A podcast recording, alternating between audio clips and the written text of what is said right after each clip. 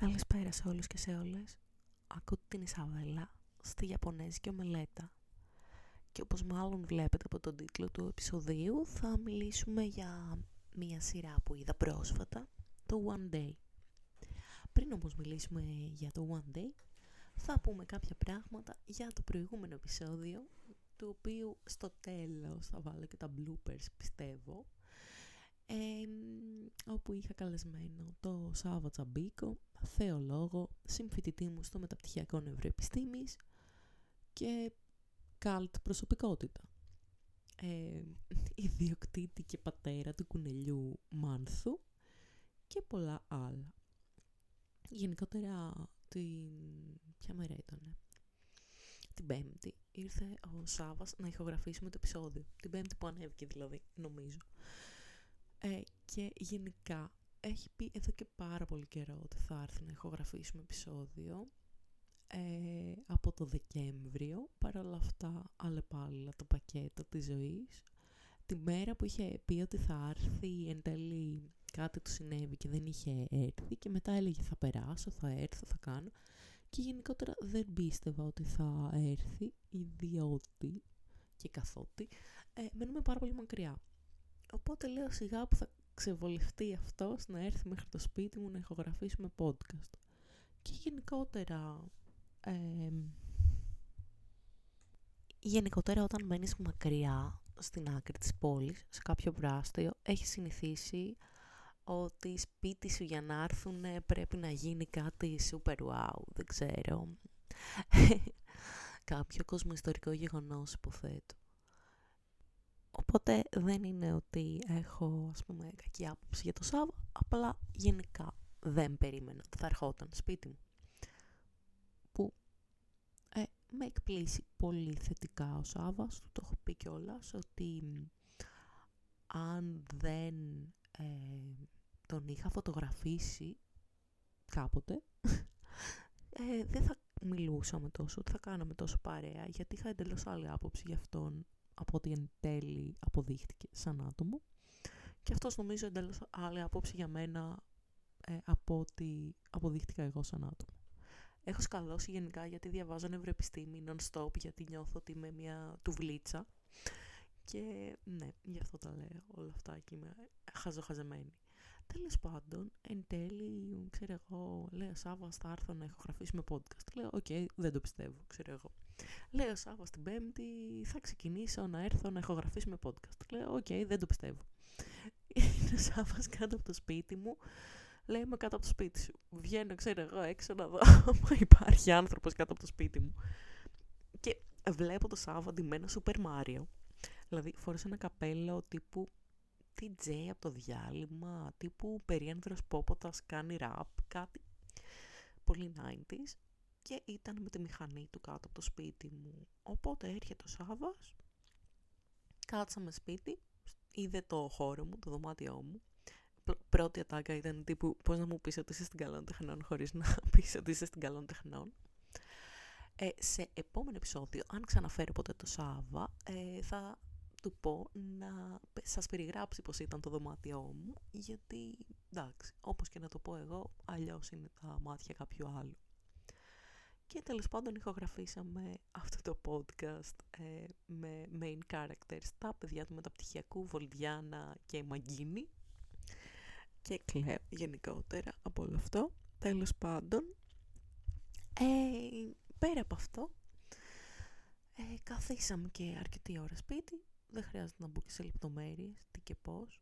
Απλά, γενικά, ε,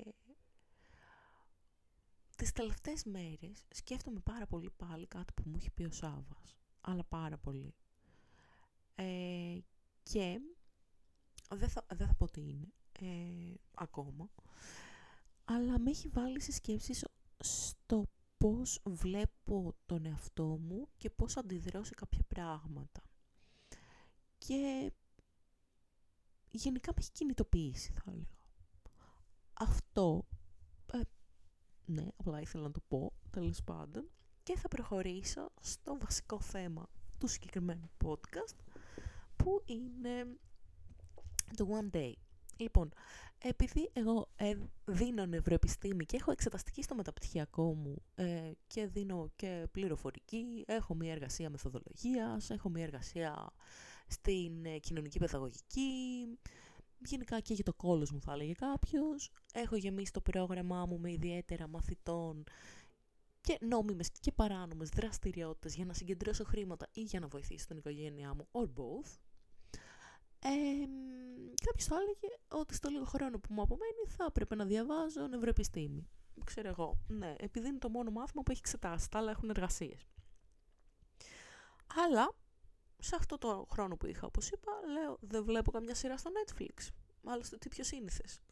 Και έβαλα να δω το One Day. Το One Day, να πω, σε αυτό το σημείο, ότι βασίζεται στο βιβλίο το ομώνυμο, το οποίο έχω διαβάσει, και υπήρχε και μια ταινία με την Anne Hathaway και τον Jim Sturgess του 2009 θεωρώ την οποία είχα δει οπότε ήξερα τι πραγματεύεται αυτή η σειρά πριν τη δω.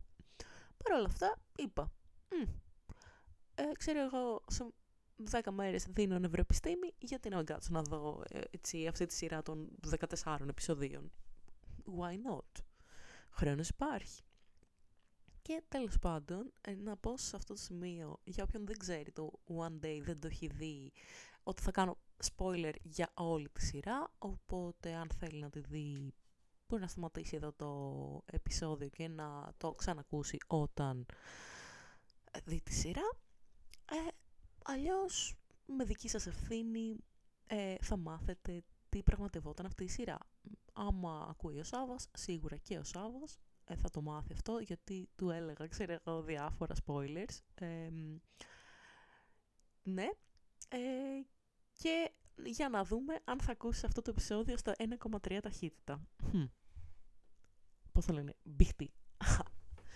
λοιπόν, ε, να, να πω έτσι, ε, γιατί έχω χαϊπάρει πάρα πολύ αυτή τη σειρά, ότι όταν παίχτηκε αυτή η ταινία την είχα δει σε θερινό σινεμά στη Γλυφάδα, τώρα αυτό το σινεμά είναι σκλαβενίτης, και ε, έκλαιγα με αναφιλητά στο σινεμά, τύπου αυτό που κλαις άσχημα, ας πούμε, που κοκκινίζεις, που γεμίζεις πιτσιλιές στο πρόσωπό σου, που ψάχνεις χαρτομάτιλα γιατί είσαι σαν το κακόμοιρο, όλο, όλο το σοου. Και έκλαιγα για ώρα. Ες. Ε, για ώρα. Και τέλος πάντων, το βιβλίο πάλι το είχα διαβάσει δεν μου άρεσε τόσο τόσο πολύ όσο η ταινία. Η ταινία έβγαζε ένα πολύ πιο μελαγχολικό vibe, αισθανόμουν. Αλλά το είχα διαβάσει παρόλα αυτά σε μία μέρα και ήταν 800 σελίδες, 700. Αλλά γενικά ήταν από αυτά τα βιβλία τύπου «Ιστερεόγραφος αγαπώ», τύπου ε, ξέρω εγώ, «Love Rosie», που είναι ε, κάποια βιβλία τύπου 2000 κοντά, που είχαν έτσι μια ερωτική ιστορία πολύ τραυματική και ήταν ευκολοδιάβαστα. Δεν είναι ότι διάβαζα για την πολιορκία του Leningrad, ε, διάβαζα, ξέρω εγώ, για μια σχέση. Και να πούμε το concept από αυτό το βιβλίο ταινία σειρά. Το οποίο, επίσης, να πούμε ότι ξεδιάντροπα το τέλος έχει αντιγράψει ο αγαπημένος μου Χριστόφορος Παπακαλιάτης στην ταινία Αν. Δεν υπάρχει, ε, ξέρω εγώ, ε, όχι, μα ίσως, copy-paste όλο πώς αντέγραφε τις ε, σκηνές από τα φιλαράκια αυτούσιες με το διάλογο στο Κλείσε τα μάτια. Ε, στο αν έχει αντιγράψει το τέλος από το One Day. Δεν είναι, ας πούμε, τύπου να μπορούμε. Όχι ότι δεν μου αρέσει ο Χριστόφορος και επικροτώ την τέχνη του κολάζ, αλλά τέλος πάντων. Και προχωράμε στη σειρά μας. Λοιπόν, το One Day ε, περιγράφει αυτό που λέει και ο τίτλος, μία μέρα. Ε, ξεκινάει με το πώς η Έμα γνωρίζει τον Dexter τη βραδιά που ε, αποφυτούν από το πανεπιστήμιο, όταν και οι δύο είναι 22 χρονών. Η Έμα έχει σπουδάσει ε, το αντίστοιχο της φιλολογίας, πούμε, λογοτεχνία έχει σπουδάσει στο Εδιμβούργο και ο Dexter ανθρωπολογία. Παρ' όλα αυτά ο Dexter είναι ο όμορφος έτσι τύπος, το fuck boy θα έλεγε κάποιος, ο οποίος έχει κατακτήσεις, στο πανεπιστήμιο πήγαινε από πάρτι σε πάρτι, ήταν ο δημοφιλής, ξέρω εγώ πήδαγε από εδώ και από εκεί γκομενάκια, ενώ η Έμα ήταν έτσι μια πιο συναισθαλμένη κοπελίτσα ας πούμε. που έζησε, ξέρω εγώ, νορμάλ φοιτητικά χρόνια, είχε τους φίλους της, είχε τα, τα φλερτ της κλπ. Συναντιούνται τυχαία και αποφασίζουν να κάνουν ένα one night stand. Όμως δεν τους βγαίνει στην πορεία γιατί κάπως η αίμα φρικάρει λίγο με το, με το ότι έχει έναν τόσο όμορφο τύπο ίσως στο κρεβάτι της και αυτόν που θέλουν όλες και ότι ε, τέλος πάντων δεν πάει έτσι όπως το περίμεναν και αποφασίζουν να μείνουν φίλοι. Και η ταινία σειρά βιβλίο ακολουθεί σε κάθε επεισόδιο, κεφάλαιο κλπ. Μία μέρα από τη ζωή τους, κάθε χρόνο, από το 1988 που γνωρίστηκαν και μετά. Δηλαδή, ας πούμε, μετά από εκείνη τη μέρα, το επόμενο κεφάλαιο είναι το 1989, το 1990 κλπ. Τον επόμενο χρόνο, αυτοί οι δύο είναι πλέον φίλοι, κολλητοί. Έχει, ας πούμε, φύγει το ερωτικό ή και όχι. Υπάρχει πάντα μια ένταση μεταξύ τους για το τι θα μπορούσε να υπάρξει και συνεχίζουν τις ζωές τους. Ο Ντέξτερ φεύγοντας από το πανεπιστήμιο γυρνάει την Ευρώπη κάνοντας μαθήματα αγγλικών και πηδώντας ότι κινείται. Πάντα εθέριες υπάρξεις. Ενώ η Έμα πιάνει δουλειά σε ένα μεξικάνικο σαν σερβιτόρα, ας πούμε. Ψάχνοντας το τι θέλει να κάνει με τη ζωή της, γιατί θέλει να γίνει συγγραφέας. Ε, Περνώντας τα χρόνια, αυτή συνεχίζει να είναι στο Μεξικάνικο, ο Ντέξτερ ε, γυρίσει την Ευρώπη, μετά πιάνει δουλειά σαν παρουσιαστής στην τηλεόραση. Παράλληλα, κάποια στιγμή η μητέρα του Ντέξτερ παθαίνει καρκίνο. Οπότε, από τον ένα χρόνο στον άλλο βλέπουμε και την εξέλιξη της ασθένειάς της. Πώς εν τέλει η μητέρα του πεθαίνει από καρκίνο. Οπότε, Σάββαν, ακούς, εκεί ήταν το σημείο που είπα «Α, μόλις πέθανε η μάνα του πρωταγωνιστή από καρκίνο, τη βλέπω, Θεέ μου». Κάπως έτσι. Αυτό το πρώτο spoiler που του έδωσα.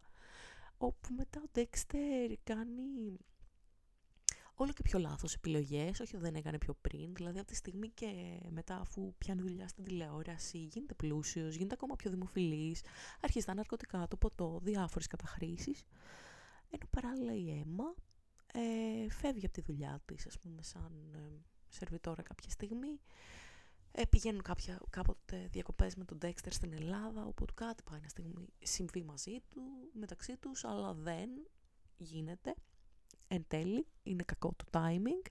Κάτι της λέει ο Dexter ότι του στείλει αν θες να περάσουμε καλά, εγώ είμαι μέσα, αλλά για κάτι σοβαρό δεν το βλέπω.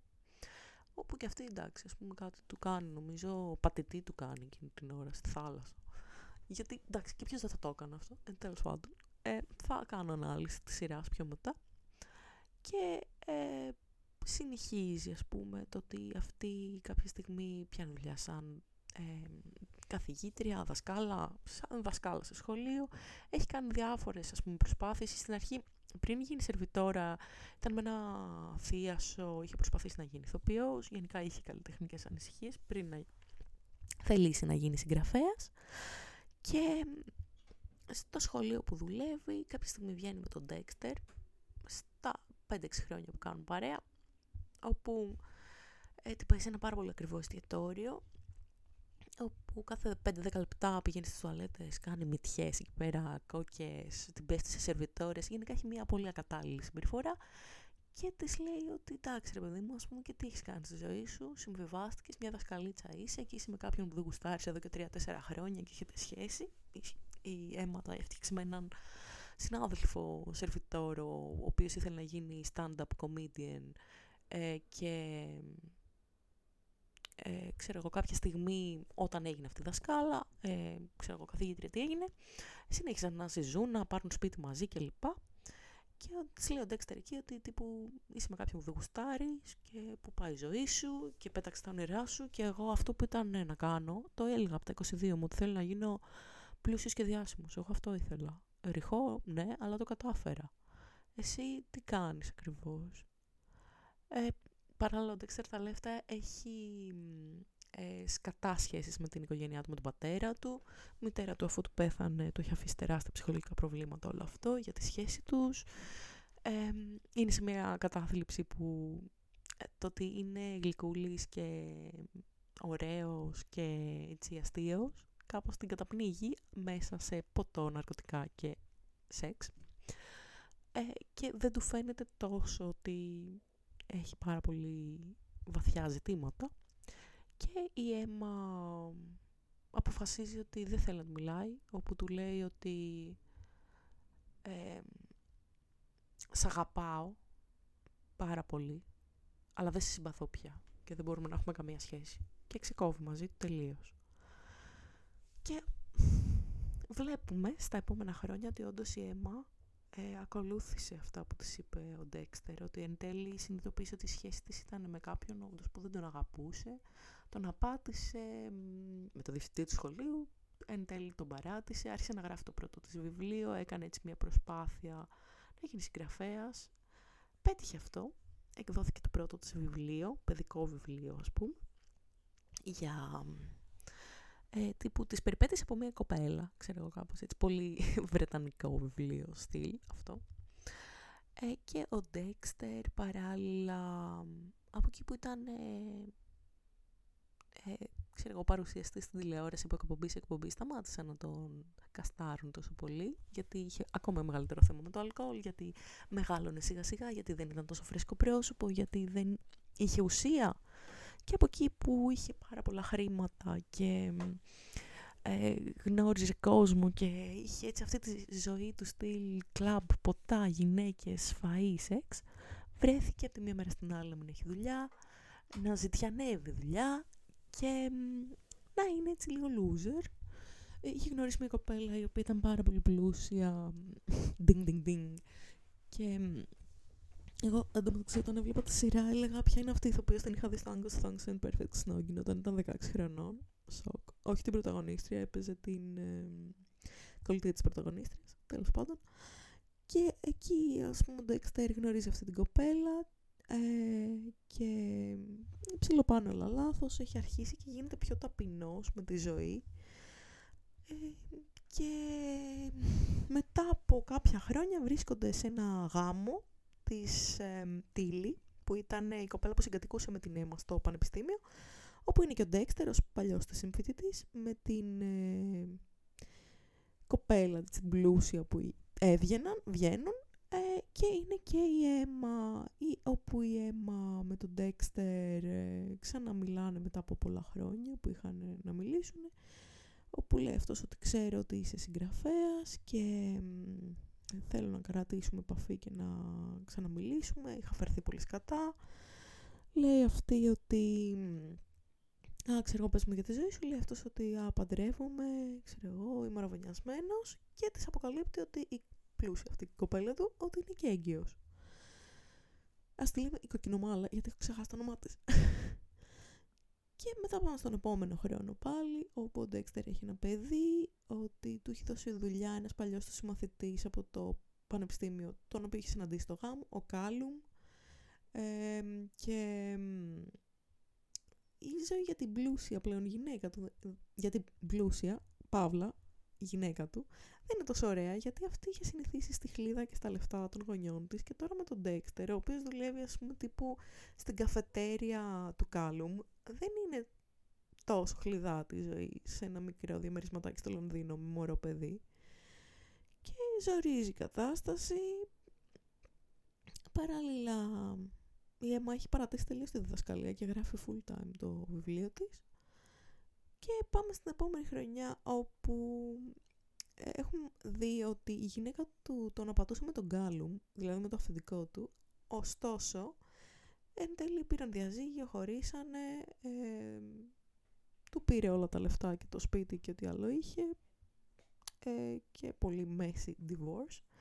Και ο Dexter πάει να βρει την Emma στο Παρίσι όπου η Emma πλέον είναι έτσι διάσημη συγγραφέας ε, έχει σχέση με ένα Γάλλο εκεί, το Ζαν Πιέρ και πάει να τη βρει ο Dexter έχει στο χρόνο που προηγήθηκε γίνει κάτι μεταξύ τους, το είχαν κάνει μια φορά και πάει να του της πει πόσο ερωτευμένος είναι μαζί της. Αυτή τον γιώνει και του λέει ας πούμε τύπου είσαι μόνος σου και με θες ή με γουστάρεις και κάπως ξεδιπλώνουν τα συναισθήματά τους σιγά σιγά και γίνεται αυτό ας πούμε που δέκα χρόνια περίμενα να γίνει και είναι μαζί. Ξέρω, πηδιούνται, ας πούμε, τα φτιάχνουν Και μετά πάμε στον επόμενο χρόνο που πλέον είναι ζευγάρι ένα χρόνο και αποφασίζουν να συζήσουν και παντρεύονται και προσπαθούν να κάνουν παιδιά. Και είναι καλύτερη σχέση του με το παιδί του, με την κόρη του και με την ε, πρώην γυναίκα του. Και πολλά έτσι σιγά σιγά παίρνουν το δρόμο τους μέχρι που ε, πάνε να βρουν ένα σπίτι να αγοράσουν μαζί, άλλο σπίτι μέχρι που η Έμα στο ραντεβού για το σπίτι ε, αφού έχει πάει πηγαίνει κάθε πρωί κολυμβητήριο παίρνει το ποδήλατό της να τον συναντήσει μετά από ένα καυγά που είχαν εκείνο το πρωί και κάπως τα βρίσκουν τηλεφωνικά το συναντήσει να δουν το σπίτι και ξέρω ότι πατάει ένα μάξι και πεθαίνει. Εκεί ήταν που έστειλα Σάβα και πέθανε η πρωταγωνίστρια και λέω γε γε γε. Από εκεί και πέρα βλέπουμε το πόσο ο Dexter πέφτει πάρα πολύ ψυχολογικά από χρόνο σε χρόνο, ότι έχει βαθιά κατάθλιψη, το ξαναρίχνει στο αλκοόλ, πηγαίνει, τον μαζεύουν από τα μπαράκια, από τα κλαμπάκια, δαρμένο, ότι μετά από ε, δύο χρόνια έρχονται όλοι αυτοί οι γνωστοί του που ήξεραν την αίμα, ο πατέρας του, η πρώην γυναίκα του, η Τίλη, ε, ο πρώην της αίμα, κόσμος για να του κάνουν παρέα γιατί ξέρουν ότι δεν είναι καλά. Και όμως μόλις φεύγουν αυτοί κυριολεκτικά το ρίχνει στο ποτό και τη βλέπει ας πούμε στο δωμάτιο. Ξέρει ότι δεν είναι έτσι πραγματικά εκεί, απλά τη σκέφτεται πολύ έντονα. Και μετά δείχνει ότι κάποια στιγμή πάει στο πανεπιστήμιο, στο χώρο του πανεπιστημίου που ήταν, ε, τη γνώρισε. Το μεταξύ να πούμε σε αυτό το σημείο ότι ο Ντέξτερ κάποια στιγμή ε, αγόρασε ένα μαγαζί που το έκανε σαν μπιστρό όσο ήταν με την αίμα. Δεν ξέρω κατά πόσο το συντηρεί, το συντηρεί κάπως, προς το τέλος της ταινίας το βλέπουμε, και σειράς και βιβλίου. και πάει στο πανεπιστήμιο, ε, όπου την είχε πρωτοσυναντήσει, ε, με την κόρη του και πάνε ας πούμε στο λόφο που πήγαιναν τότε οι φοιτητές και καθόντουσαν σαν του φιλοπάπου ένα πράγμα όπου αναπολύει τη ζωή με την αίμα και πως την πρώτη μέρα που τη συνάντησε, ξέρω, είχαν δώσει ένα φιλί και τα φιλιά που έδωσαν από τότε και τις αναμνήσεις που είχαν μαζί και το πως το άλλαξε αυτή η γυναίκα τη ζωή. Και εκεί λέει, στο τέλος ας πούμε, κάνει ένα flashback στην αρχή της γνωριμίας τους, όπου αυτή λέει ότι δεν θέλω να κάνουμε σεξ τώρα ή ξέρω εγώ, γιατί δεν θέλω να είμαι έτσι μια υποσημείωση στη ζωή σου. Θέλω να είμαι ολόκληρο κεφάλαιο που να στην αλλάξω όλοι. Και δείχνει τη στιγμή που διαβάζουν ένα βιβλίο, διαβάζουν τις μεγάλες προσδοκίες του Dickens, όπου ε, στις μεγάλες προσδοκίες λέει ότι είναι περίεργο το πώς κάποιος που μέχρι χτες μας ήταν άγνωστος πλέον είναι το πιο σημαντικό άτομο στη ζωή μας. Και είναι μια φράση που σκέφτομαι αυτή.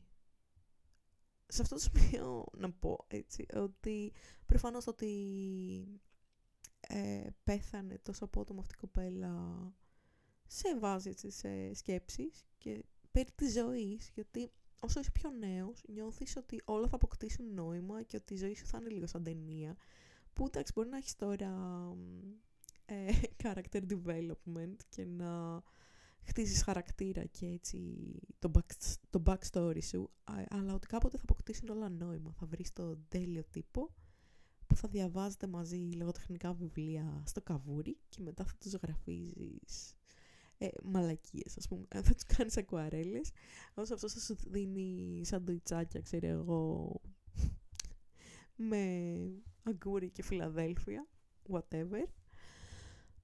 Αλλά δεν γίνεται πάντα έτσι. Γιατί δεν ξέρουμε ποτέ πότε θα πεθάνουμε, δεν ξέρουμε ποτέ ε, πώς θα τελειώσει η ζωή μας, πώς θα τελειώσει μια σχέση, αν θα αρχίσει καν μια σχέση και τι είναι η άλλη για μας. Γιατί μπορεί για μένα κάποιος να είναι το πιο σημαντικό άτομο στη ζωή μου και γι' αυτόν να είμαι απλά κάτι το αδιάφορο ή δεν ξέρω, μια υποσημείωση να είμαι μια κομπάρσα ενώ να είναι ο πρωταγωνιστής. Και λίγο αυτή η σειρά ταινία βιβλίο με βάζει σε τέτοιες σκέψεις. Πέρα από το ότι πλέον σε αντίθεση με το 2009 που είδα την ταινία, έχω πολύ πιο βαριά βιώματα. Δηλαδή, όταν η μάνα του πέθαινε από καρκίνο, εγώ σκεφτόμουν τη μητέρα μου που είχε καρκίνο πέρσι και που είναι μαζί μας, αλλά έχω βιώσει θάνατο στην οικογένεια. Έχει πεθάνει ο πατέρας μου πριν δυόμιση χρόνια και είναι κάτι που είναι βαρύ ας πούμε. Τις προάλλες είχα μια πάρα πολύ βαθιά συζήτηση όπου τέλος πάντων ε, αυτός που μιλούσα μου λέει ότι προσέχω πολύ πώς θα σου πω κάποια πράγματα γιατί δεν ξέρω πώς θα σου πω για την μαμά σου, για τον μπαμπά σου. Και ότι πώς θα το πάρεις γιατί εγώ έχω τις γονείς μου, ξέρω εγώ και αυτά. Και του λέω ξέρω εγώ, χαλάρωση μπορείς να μου μιλάς γι' αυτά ε, δεν μου κάνουν trigger τόσο εύκολα εντάξει, μου κάνουν αλλά δεν είναι ότι μπορώ να τα αποφύγω και του λέω αυτό όλα καλά, μίλα μου γι' αυτά, αντέχω και μετά η επόμενη ατάκα που του είπα ήταν νιώθω ότι είσαι εύθραυστος Τέλος πάντων. Μάλλον ε, νομίζω ότι το παίζω πολύ tough girl και δεν είμαι καθόλου, αλλά τέλος πάντων. It is what it is. Ε, ενώ ότι έχει πολλά triggering ε, πράγματα αυτή η σειρά την βιβλία. Τουλάχιστον τώρα, γιατί όταν την είδα στα 17 ε, δεν είχα βιώσει το θάνατο παρά μόνο σαν ε, αναπάντεχο τέλος σε βιβλία.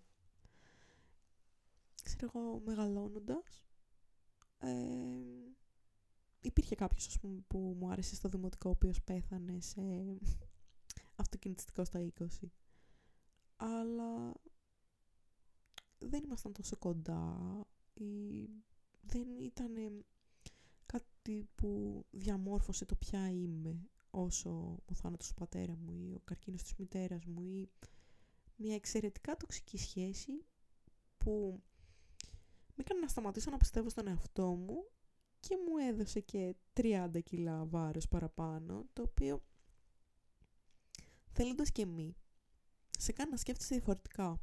Γιατί ε, όταν ε, έχεις μεγαλώσει με ένα χ σωματότυπο και βλέπεις πώς σου συμπεριφέρονται με αυτό το σωματότυπο, που όσο ρατσιστικό και αν ακούγεται, νομίζω ότι οι άνθρωποι όταν έχεις... Ε, όταν είσαι κάπως όμορφος εμφανισιακά, ε, έχεις αυτό το προνόμιο του ότι σου συμπεριφέρονται ευγενικά και καλά και πιστεύουν ότι έχεις καλές προθέσεις.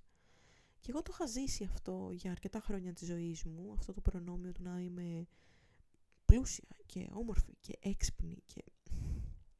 Τουλάχιστον έτσι το έβλεπαν οι άλλοι. Εγώ όσα κιλά και να είμαι ε, με τον ίδιο τρόπο αντιμετωπίζω τον εαυτό μου. Αλλά είδα ότι και όταν είχα χάσει το κύρος μου σαν άτομο, γιατί δεν ήμουν πλέον πλούσια, οπότε δεν τους ενδιαφέρει η γνώμη μου, και όταν θεωρούσαν ότι δεν είμαι αρκετά έξυπνη, γιατί δεν είχα καν την όρεξη να ε, ασχοληθώ και να μιλήσω για κάποιο θέμα με έτσι σθένος. Οπότε από τη στιγμή που ήμουν λίγο έτσι άτονη, νόμιζαν ότι δεν έχω και κάτι να πω. Ε, οπότε πάει και αυτό.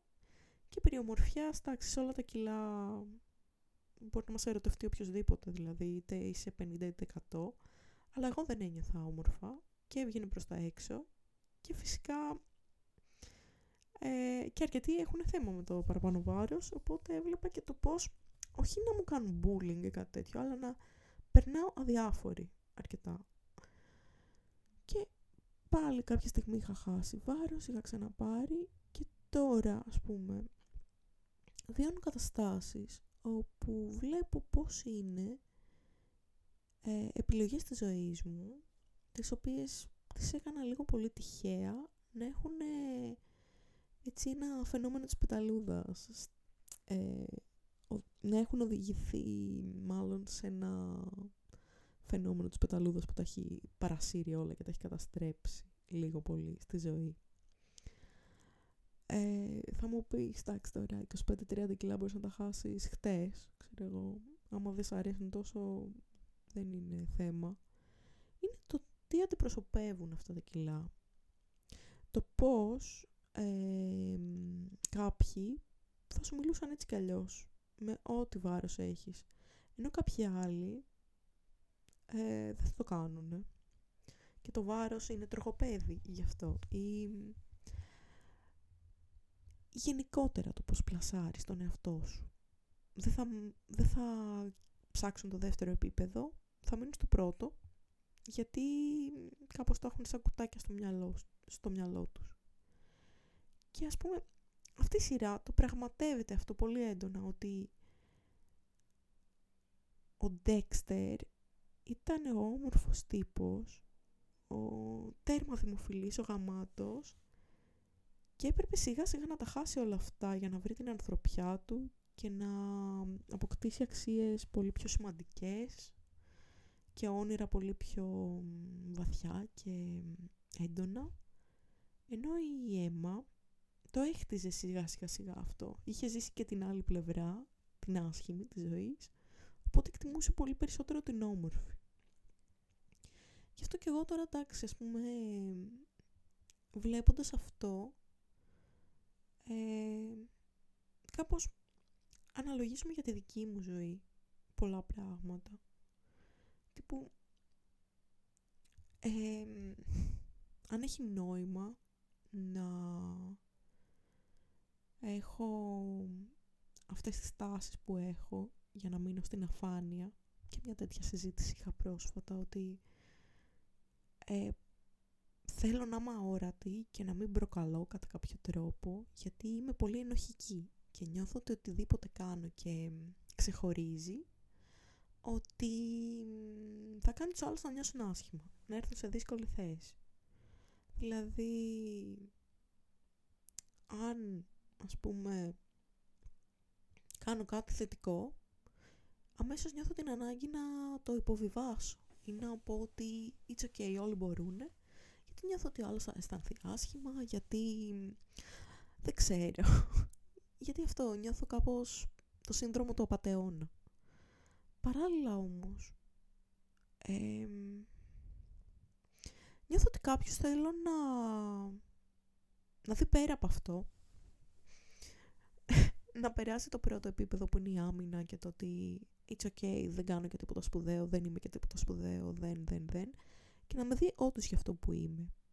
Και να του αρέσει αυτό. Και να του αρέσει και να τρελαίνεται τύπου, να με γουστάρει και να μην είμαι... Πώς το λένε, όχι βρα... βραβείο παρηγοριάς το λένε στα αγγλικά, αλλά ε, εννοώ να, να μην συμβαστεί για να είναι μαζί μου, να με θέλει και να με θέλει πάρα πολύ. Και το σκέφτομαι αυτό και μετά αναρωτιέμαι αν περιπλέκω τα πράγματα μόνη μου, γιατί αν ε, το εξωτερικό δεν τον τραβήξει κάποιον, πώς θα μπει σε αυτή τη διαδικασία να δει και τι κρύβεται πίσω από τις μάσκες. Και αν θα το κάνει. Και αν εν τέλει θα αξίζει αυτό που θα βρει, γιατί δεν ξέρω τι άτομο είμαι εν τέλει. Για κάποιους είμαι σούπερ γαμάτι ας πούμε και για άλλους είμαι το μεγαλύτερο τέρας. Και πριν βιαστείτε να σκεφτείτε ότι έλα μαλάκα δεν σου έχει πει κανένας ούτε ότι είσαι σούπερ γαμάτι ούτε ότι είσαι το μεγαλύτερο τέρας. Να πω ότι ε, ο αδερφός μου Χάρης είχε πει ότι είμαι, ξέρω εγώ, απίστευτα γαμάτι και το είχε πει σε κάτι φίλους του πέρσι, στη Δήμητρα και στο Σπύρο. Τους είχα φωτογραφίσει και για την πτυχιακή μου. Όποιος έχει δει τον αρκισισμό και την παράνοια δηλαδή. Αυτή είναι. Ε, ενώ ο Άγγελος είχε πει ότι δεν έχει γνωρίσει άτομο χειρότερο από μένα. Αυτό το είχε πει και ένα παιδί από τα Ιαπωνικά. Ο Άγγελος το είχε πει με την έννοια ότι όλοι οι άνθρωποι στη ζωή μου, είχε πει, είναι flat. Κάπως, λίγο πολύ. Του συμπαθώ περισσότερο λιγότερο, αλλά είμαι ok. Με σένα πρώτη φορά αισθάνομαι ότι είσαι άνθρωπος που δεν θέλω να σου ξαναμιλήσω. Ώρες ώρες που νιώθω ότι σε μισό. Και λέει, για να φτάσεις σε αυτό το σημείο, λέει, πρέπει να είσαι πραγματικό τέρας. Και τέλος πάντων triggering δηλαδή και η συζήτηση Dexter Emma έξω από το εστιατόριο που του έλεγε αυτή ότι έχεις πραγματικά γίνει τέρας. Δεν σε αναγνωρίζει, είσαι τελείως ρηχός. Γιατί με έκανε να θυμηθώ το τι μου έλεγε ο άγγελος. Ότι είμαι τέρας. Και δεν ξέρω. Και αυτό που έλεγα ότι, ξέρω εγώ, τέλος πάντων σκέφτομαι μια κουβέντα που είχα πρόσφατα. Εντάξει, νομίζω λίγο πολύ στο επεισόδιο φωτογραφίζω με ποιον θα μπορούσα να έχω κουβέντα πρόσφατα και να με επηρεάσει, αλλά ναι, απλά θέλω λίγο να το επεξεργαστώ στο μυαλό μου πριν πω περισσότερα πράγματα. Αλλά το σκέφτομαι, δηλαδή, μερικές φορές υπάρχουν φράσεις που μας λένε, που μένουν μαζί μας για πολύ καιρό και τις επεξεργαζόμαστε και δεν ξέρω, σαν ηχό αλλάζουν λίγο τα, το ρου των γεγονότων. Σκεφτείτε ότι αν δεν ε, ήμουν με τον Άγγελο πέντε χρόνια και δεν ζούσα αυτό το full φρικιαστικό χωρισμό και όλο αυτό, ότι δεν θα μου άρεσε η νευροεπιστήμη, δεν θα, έρθει, δεν θα είχα έρθει σε καμία επαφή με την νευροεπιστήμη, οπότε δεν θα έκανα έτσι σε αυτό το μεταπτυχιακό, δεν θα γνώριζα το Σάβα, τη ζωή, την Ευαγγελία, ξέρω εγώ, το Γιάννη, την Αλεξάνδρα, τη Βίκη, κόσμο. Δεν θα τους ήξερα όλους αυτούς. Και δεν λέω ότι όλοι είναι καλοί ή γαμάτοι ή ότι θα μιλάμε για 10 χρόνια μετά από το μεταπτυχιακό, όμως τους γνώρισα σε μια φάση που ήμουνα πολύ σκατά ψυχολογικά. Γενικά, σε μια κατάσταση που είχα ανάγκη από ανθρώπους καινούριους στη ζωή μου, από όχι τόσο τοξικά άτομα, γιατί όπως είπα είχα χτίσει έτσι ένα φιλικό περιβάλλον γεμάτο με τοξικότητα. Ακόμα και καλών τεχνών είχα βρει τα τοξικά της σημεία και τα είχα ε, υιοθετήσει, γιατί όπως είπαμε θα μπορούσα να είμαι σε άλλο εργαστήριο, δεν θα μπορούσα να είμαι φωτογραφία, θα μπορούσα να έχω πάρει ένα μάθημα με κάποιο καθηγητή που είναι πολύ πιο ήρεμος και ήσυχος κλπ. Και το ότι έγιναν όλα αυτά τα πράγματα και οδηγήθηκα αυτή τη στιγμή εδώ είναι πολύ σημαντικό. Ακόμα και στα μεταπτυχιακά είχα κάνει έτσι γιατρία και πιο πολύ με ενδιαφέρε το ένα και μοναδικό που δεν με δέχτηκαν ε, το εφαρμοσμένης κοινωνιο... κλινικής κοινωνιολογίας και κλινικής κοινωνιολογίας νομίζω σκέτο και τέχνης. Πανεπιστήμιο Αιγαίου. Εξ αποστάσεως. Ήθελα να πάω σε ένα μεταπτυχιακό εξ αποστάσεως, που και στο προηγούμενο εξ αποστάσεως ήταν και κατέληξα να μιλάω με ένα άτομο, άντε δύο. Γιατί δεν μπορείς να συνδεθείς στο εξ αποστάσεως με ανθρώπους. Και έκανα έτσι σε αυτό το μεταπτυχιακό και δεν περίμενα να με πάρουν. Το πώς με πήραν και σε τι θέση με πήραν, άλλη κουβέντα. Αλλά κυριολεκτικά έχουμε Φεβρουάριο και αν με ξέρατε τον Αύγουστο θα βλέπατε μια πάρα πολύ καταθλιπτική κοπέλα. Αν με ξέρατε το Σεπτέμβριο το ίδιο, τον Οκτώβριο το ίδιο. Αλλά Τώρα δεν νομίζω να είμαι στη φάση που ήμουν πέρσι και πρόπερσι και πιο πριν. Σίγουρα δεν κλαίω 14 μέρες συνεχόμενα που δεν θέλω να σηκωθώ από το κρεβάτι. Σίγουρα δεν κλαίω 14 ώρες συνεχόμενα που δεν θέλω να σηκωθώ από το κρεβάτι, ούτε καν 14 δευτερόλεπτα θα έλεγα. Ε, για τους ανθρώπους που με γνώρισαν όσο ήμουν με τον Άγγελο πλέον απλά μου στέλνουν μηνύματα και μου λένε ότι είσαι καλά και φαίνεται έτσι, είσαι πολύ καλύτερα ε, για αυτούς που με ξέρανε από πριν λένε έχεις δρόμο μπροστά σου αλλά θυμίζεις την Ισαβέλα που ξέραμε. Και ναι. Οπότε λίγο πολύ νιώθω ότι λίγο τυχαία, λίγο μοιραία βρέθηκα κάπου που ακόμα και αν αποτύχω εντελώς το μάθημα νευροεπιστήμης, ακόμα και αν με διώξουν από αυτό το μεταπτυχιακό, που θα είναι εξαιρετικά γελία να διώξουν εμένα από αυτό το μεταπτυχιακό. Τέλος πάντων, θα αναφερθώ σε αυτό κάποια στιγμή όταν τελειώσει το μεταπτυχιακό. Ε, έχω πάρει ήδη κάτι από εκεί. Δεν έχω πια κατάθλιψη. Και δεν γουστάρω πια τον Άγγελο. Και μπορώ να πω ότι έχω φίλους που δεν είναι τοξικοί ήδη τρία πράγματα που είναι πολύ σοκαριστικά. και που έπρεπε να γίνει το κλικ για να αλλάξουν μέσα μου. Τώρα θα μου πεις, κοπελιά, επειδή τρεις μέρες τη βδομάδα πηγαίνεις κάπου και ακούς τον κύριο Πατάτα να σου λέει για πληροφορική άλλαξη της ζωής σου. Δεν ξέρεις πώς αλλάζουν τα γεγονότα ε, από τη μία μέρα στην άλλη. Πώς αλλάζει ο τρόπος που τα αντιλαμβάνεσαι και τα επεξεργάζεσαι. Ε, αυτό που ξέρω πάντως είναι ότι αυτή τη στιγμή